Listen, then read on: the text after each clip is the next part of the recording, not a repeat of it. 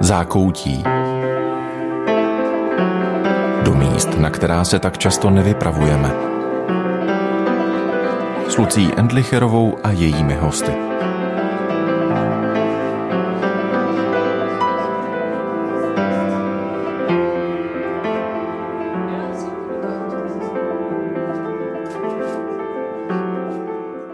Tom, že se vizuální věci těžko přenášejí rozhlasem, už to byla řeč tolikrát, že netřeba přidávat další slova na toto téma.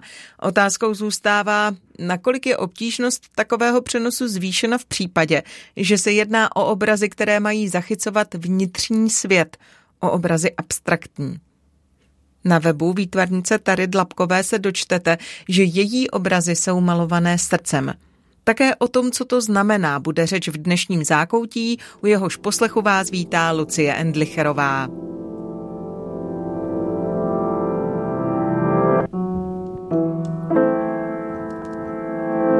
Tara mi sama o sobě napsala, jsem vlastně jako každá žena. Žena mnoha tváří a rolí. Manželka, matka, malířka, průvodkyně, trochu blinkářka, příležitostná básnířka a velká tulačka.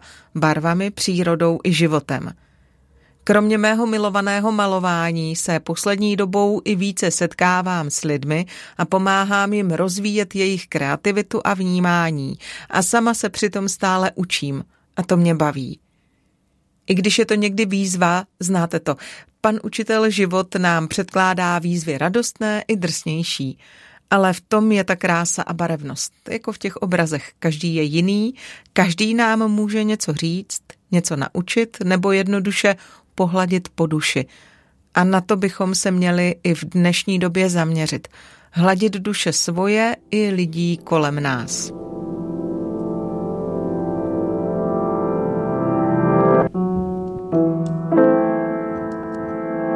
Mě zaujalo, že svému malování říkáte, že to jsou malby od srdce, tak by mě zajímalo, jak se maluje srdcem. Jak vaše obrazy vznikají?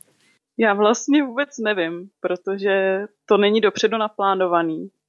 Já maluju to, co teď aktuálně zrovna cítím, když si vezmu barvy do ruky. A vůbec to není, že bych si řekla, půjdu malovat koně a namaluju koně. prostě vezmu barvu, vezmu štětec, vezmu formát, na který mám chuť. V podstatě je to, že maluju na co mám chuť, jako když máte chuť třeba na svíčkovou, tak si to vybavíte a jedete podle toho vnitřního pocitu. A na druhou stranu svíčková je hodně hmatatelná věc. Vaše obrazy jsou mhm. hodně abstraktní. Jak se dostane pocit na plátno? Tak eh, v první fázi já si tam v podstatě tu barvu nakydám, tak jak cítím, kam si ji mám dát, na jaký místo, kolik, jestli tam mám dát vodu nebo něco takového. A potom cítím, jestli to mám roztírat rukama nebo štětcem. Je to vlastně přes všechno přes takový vnitřní pocit. No. Vy hodně o vnitřním pocitu mluvíte, hodně ho zmiňujete v souvislosti se svou tvorbou, taky na svém webu, na svém Facebooku. Já jsem u toho hodně přemýšlela, že žijeme v době, která je taková pocitová, která se hodně řídí nějakou intuicí a tím, co a jak člověk zažívá. Ale jak víme, že to, co cítíme, je správně? Jak v rámci toho pocitu rozlišujete dobré a špatné? Tak třeba v tom malování, tak to cítím jako, že to je dobrý.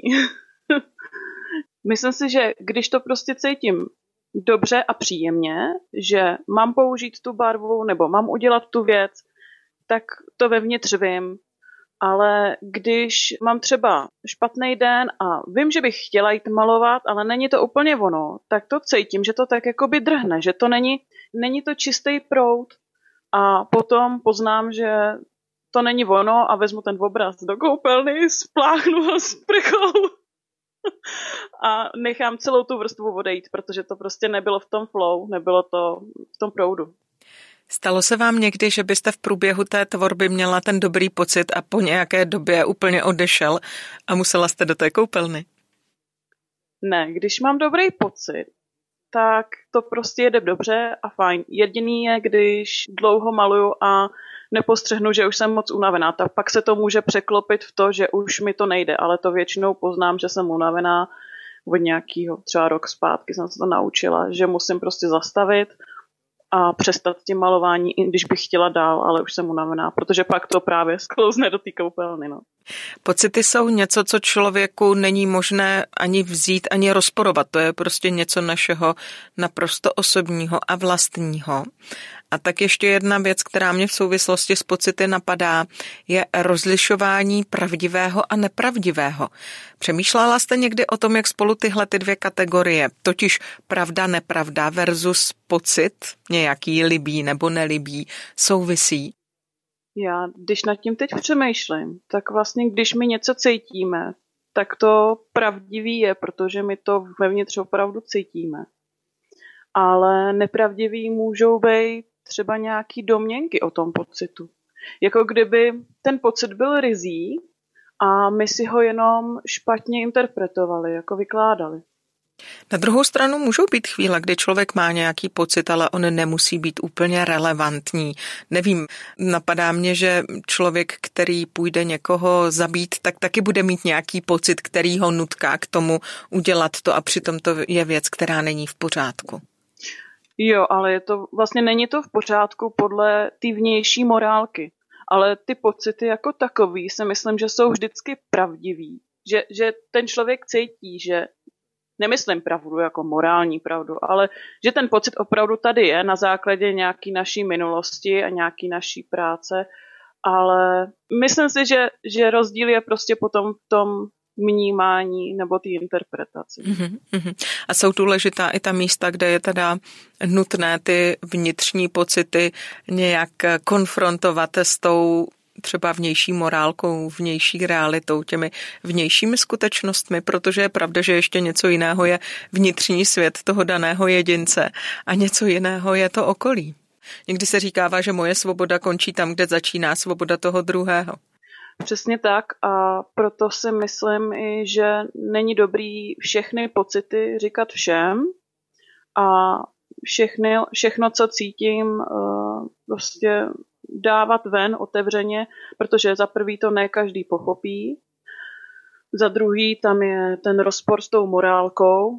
Vlastně některé ty pocity my se musíme naučit s nima pracovat, aby jsme je dokázali nevím, jestli úplně ovládnout, ale ovládnout je třeba v ten daný moment, kdy se nehodí, aby jsme je procítili a odložili to na dobu, kdy my budeme doma v nějakém bezpečném prostoru, kde si ten pocit můžeme prožít a nechat to odplynout, protože třeba ty negativní pocity jako zlost, nenávist, pořád na nás ťukají, když my jim nedáme ten prostor a pořád nás otravujou. Tam je strašně důležitý, abychom my třeba při jednání nedali svýmu šéfovi facku, protože to cítíme. Ale řeknu si, hele, klid, steku, vím o tobě, dej mi teď z hodinu, já se dostanu domů, večer to pořešíme. A přijdu domů, řeknu si, pojď, steku, můj pocit je, teď ti dávám ten prostor, buď doma nebo na procházku a řeknu, dávám ti ten prostor, pojď a můžu si tě prožít. A prožiju si ten negativní i ten pozitivní pocit úplně naplno v bezpečném prostředí a on už potom, jak je má zkušenost, tak on už potom nemá tendenci být tak uh, dotěrnej. To je zajímavé, vy mluvíte o odkládání pocitů. Znáte film v hlavě? Takový animovaný pro děti? Ne. No, to, je, to, je, to si myslím, že ty, kdyby to šlo, tak tady by teď měla být pauza na dvě hodiny toho filmu, aby se na něj mohli podívat všichni ti, kdo ho neznají. Protože to je film o tom, jak to vypadá v hlavě. Samozřejmě je to fikce, je to pohádka, mm-hmm. ale myslím, že na nějaké úrovni velmi dobře vysvětluje částečně to, jak to v člověku funguje. A je tam hodně zajímavé to, jakým způsobem jednotlivé emoce přebírají vládu nad chodem daného člověka člověka. Tak přemýšlím, jestli zrovna hněv je taková věc, kterou je možné odsunout, které je možné říct. Sedni se do kouta a budu se ti věnovat za tři a půl hodiny, až na tebe budu mít prostor. Já si myslím, že to možné je a je to možné opakovaným tréninkem a práci se sebou. Abychom se prostě opravdu znali a věděli, že se sebou můžeme pracovat, co potřebujeme a tak.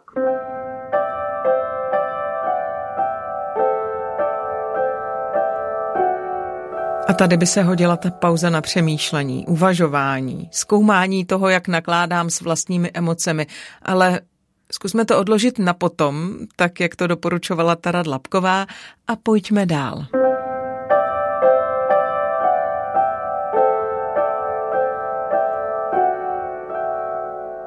Taro, vaše obrazy jsou od srdce, určitě jsou obrazem vašeho vnitřního světa, nějakého emočního světa. Nakolik jsou odrazem taky nějakého duchovního světa? Hodně, protože já mám duchovní svět a vnitřní svět velmi propojený. Takže ta duchovní tématika a spirituální tématika se v tom prolíná v podstatě v každém obrazu. Jestli tomu dobře rozumím, tak eh, bude hodně ten duchovní svět souviset s duší vás jako jedince, jako člověka. Kdybychom potom měli jít někam dál, uměla byste popsat, jak duchovní svět podle vás vypadá? Vevnitř každého člověka je podle mýho nějaký duchovní svět který může být každý vlastně úplně jiný, protože každý máme jinou minulost a jiný zážitky a jinou i víru. A tak si myslím, že to může být úplně jiný u každého. A u mě těžko říct. Takhle. Co je podstatou toho duchovního světa? Podstatou křesťanského vidění duchovního světa je to, že existuje Bůh jako osoba, navíc osoba, která je tedy tři a jedna zároveň. Je nějaký duchovní svět složený z neviditelných bytostí, andělů a pak každý člověk má duši a tím pádem je nějakým způsobem součástí toho duchovního světa. Jaká je struktura, nevím, jak jinak to pojmenovat, duchovního světa, tak jak ho vidíte vy? To já si vůbec nedokážu nějak představit. Nevím úplně, jestli to správně chápu, no, na co se mě ptáte. Tak já to zkusím odjenut. Když budu poznávat ten svůj duchovní svět, mm. tak vlastně poznávám sebe sama, jestli tomu dobře rozumím. K čemu to poznání vede? Já si myslím, že tohleto duchovní poznávání vlastně můžeme rozdělit na náš vnitřní duchovní svět a může být i nějaký vnější, pokud ho někdo vnímá. A poznávání naší víry nebo duchovnosti podle mýho je tam přirozený směr jít za nějakou vyšší pravdou. Proč tady jsme, co mám dělat, jak mám žít a tak dál. Je to vlastně asi hodně v ohledání té pravdy a potom v ohledání nějaký podpory. Protože jako lidi jsme strašně citliví a křehkí a ve své podstatě slabý bytosti a jako jedinec, aby jsme si ustáli sami sebe, to je strašně těžký a proto hledáme vlastně buď lidi, aby jsme měli kolem nás, anebo nějaké bytosti nebo nějaké nadstavby další duchovní, který právě by nám pomohly, aby jsme nebyli sami.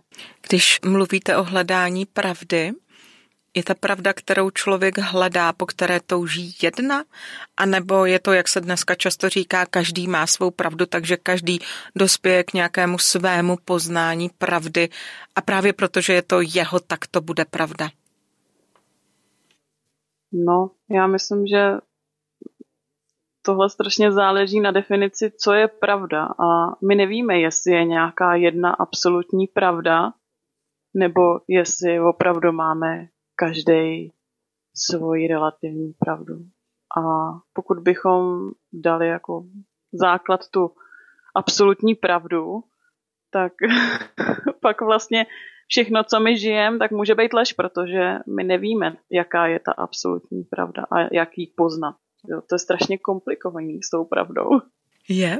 Myslím si, že to je jedna ze základních otázek života, že člověk skutečně hledá, jestli ta absolutní pravda existuje nebo ne, protože přirozeně pokud ano, taky budu se snažit poznat a budu tíhnout k tomu nejenom jí poznat, ale taky jí žít. Možná právě proto je to jedna z těch úplně klíčových otázek, jestli je nebo není pravda a co je pravda.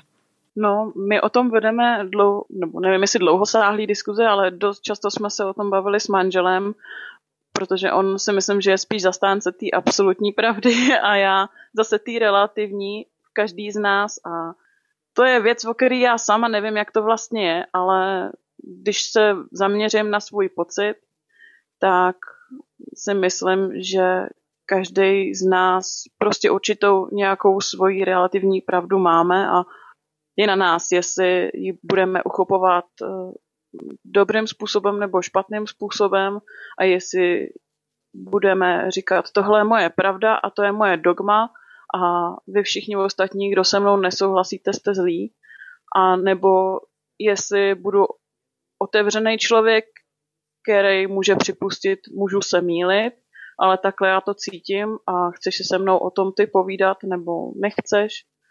A jít tam vlastně s tím otevřeným srdcem za ostatníma a povídat si o těch našich různých relativních pravdách.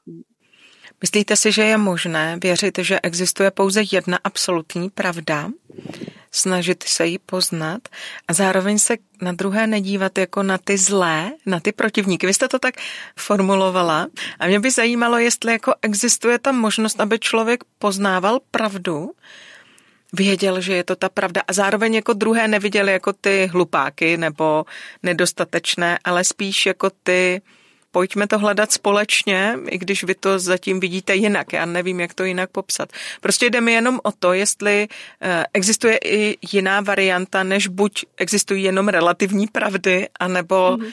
absolutní pravda a všichni ostatní jsou hlupáci. Já si myslím, že tam se dostáváme na takový problém s lidstvím, že my máme ego a pocit, že když jsme na něco přišli, tak potřebujeme nutně přesvědčit i ty ostatní, aby tomu uvěřili nebo aby následovali naší nějakou pravdu. Byť by to byla třeba ta absolutní pravda, tak my prostě v tom nechceme být zase sami, že jo. A já se dost často setkávám s lidmi, kteří můžou mít prostě úžasné ideály a můžou mít třeba skvělou pravdu, ale když se to podá nevhodným způsobem a člověk vlastně ty ostatní do toho začne přesvědčovat, tak se to úplně míjí účinkem. Takže si myslím, že nejlepší je žít co nejlíp a snažit se spíš inspirovat, než lidi přesvědčovat. Mhm. Ale to je můj názor a je to vlastně názor hlavně o mužích, protože oni mají trošku jako větší pocit, nutnost diskuze a takového jako přesvědčování. Potřebují více debatovat muži nebo ženy? Už tady bychom mohli zůstat stát s velkým otazníkem. Těžko říct, kde je pravda. Evidentně tohle zůstane jako jedno z témat otevřených a nabídnutých k dalšímu uvažování. Vám, mně, tomu, kdo chce slyšet.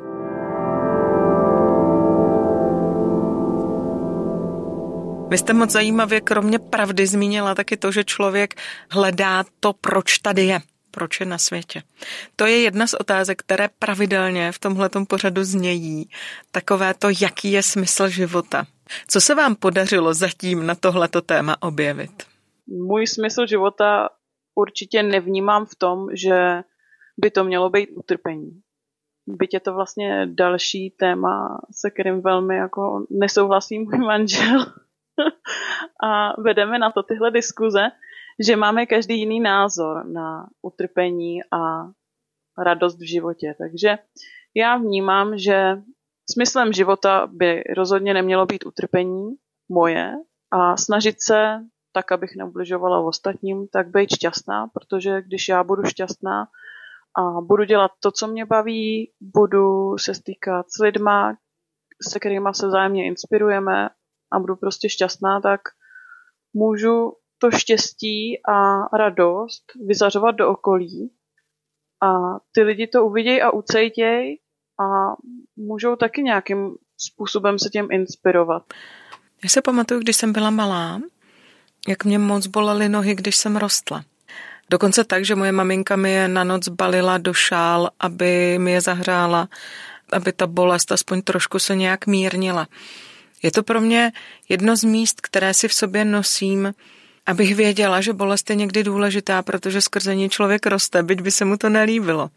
Ani v takovéhle fázi myslíte, že utrpení nemá smysl. A teď nemyslím jenom to, ten fyzický růst, ale přijde mi, že prostě skrze bolestné věci se člověk může někam posunout. Určitě jo, když to bude nějaká smysluplná bolest nebo utrpení. A teď doufám, že mě nikdo nebude brát za slovo, tak to může být e, prospěšné.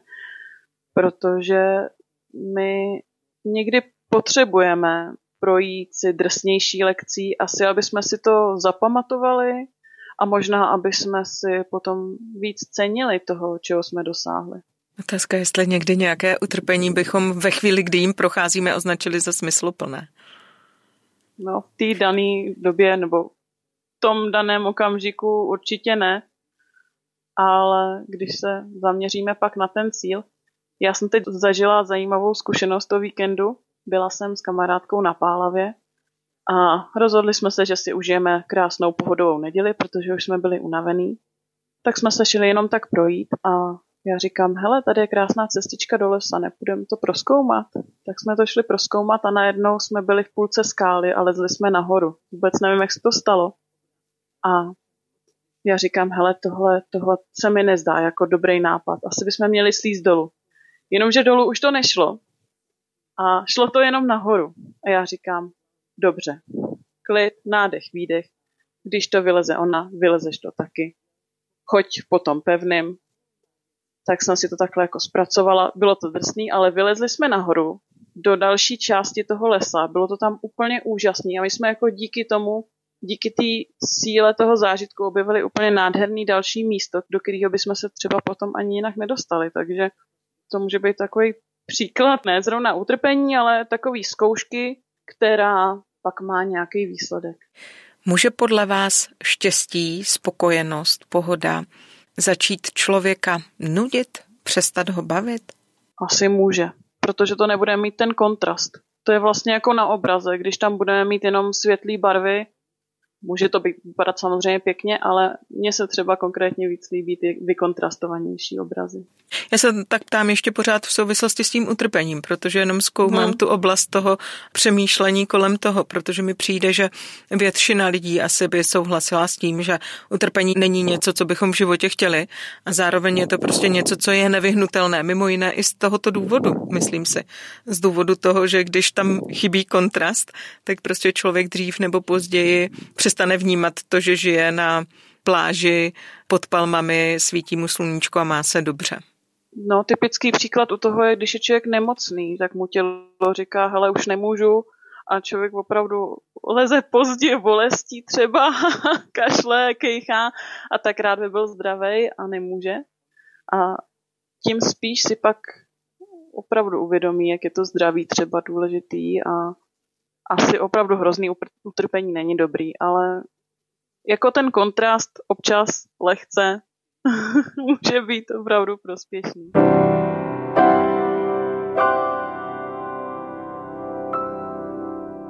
Už jsme se shodli na tom, že člověk má duši. Co bude s lidskou duší po smrti? Po smrti těla? Tak já osobně si myslím, že ta duše splyne s nějakým vyšším vědomím nebo vyššíma sílama a asi s vesmírem. Kdo ví, vlastně sama nevím. Ale věřím v to, že ta duše je nesmrtelná a splyne někde. Je možné tyhle ty věci nějak poznat?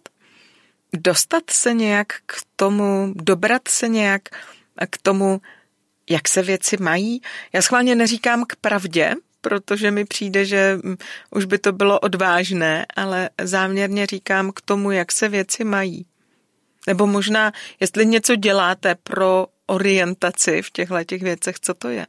Já se hodně řídím těma svýma vnitřníma pocitama a když si nejsem jistá, tak jdu za svojí terapeutkou nebo lektorkou nebo do skupiny mých blízkých žen, se kterými vím, že jsme na stejné vlně a když bych náhodou se uhla z cesty, která je pro mě dobrá, teda aspoň já si myslím, že je pro mě dobrá, tak mě zase pomůžou na tu cestu navést.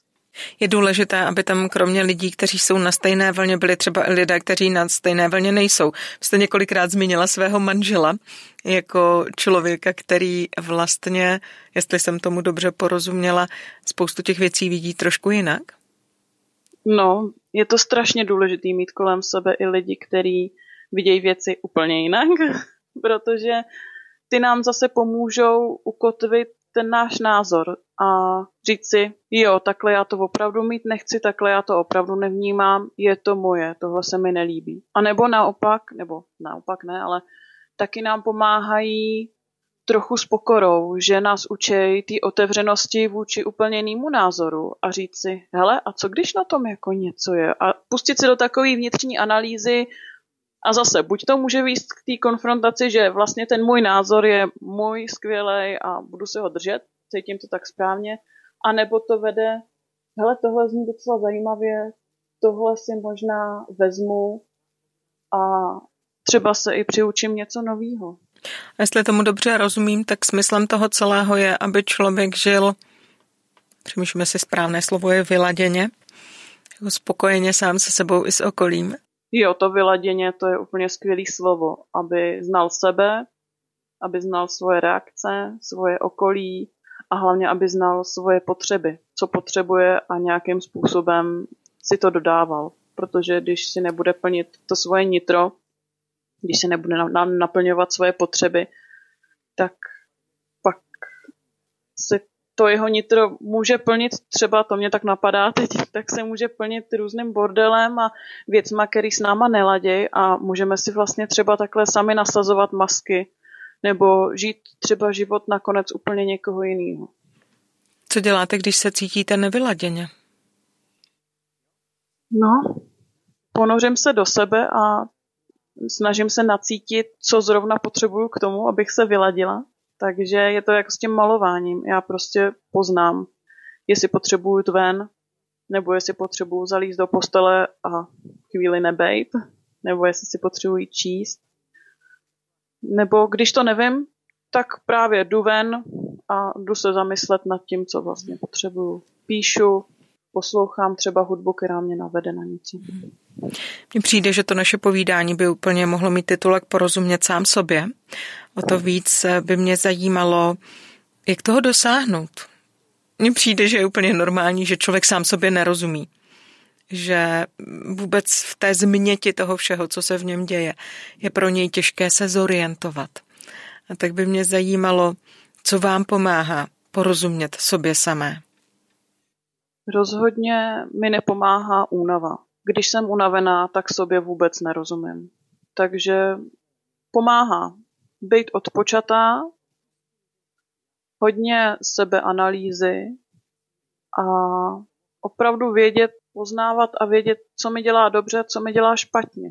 Ale je to těžké si to potom třeba ustát ve společnosti, když je člověk úplně jiný než většina lidí. Tak je pak těžké si to ustát a jít opravdu za těma svýma potřebama.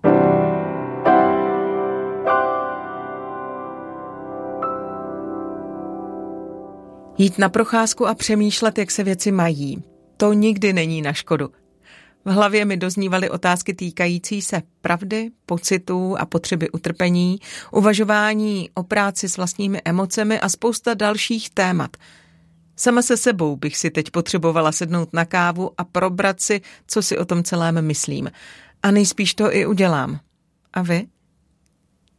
Zákoutí otevře brány zase za týden. Těším se na vás všechny, kdo přijdete. Od mikrofonu se pro dnešek loučí Lucie Endlicherová.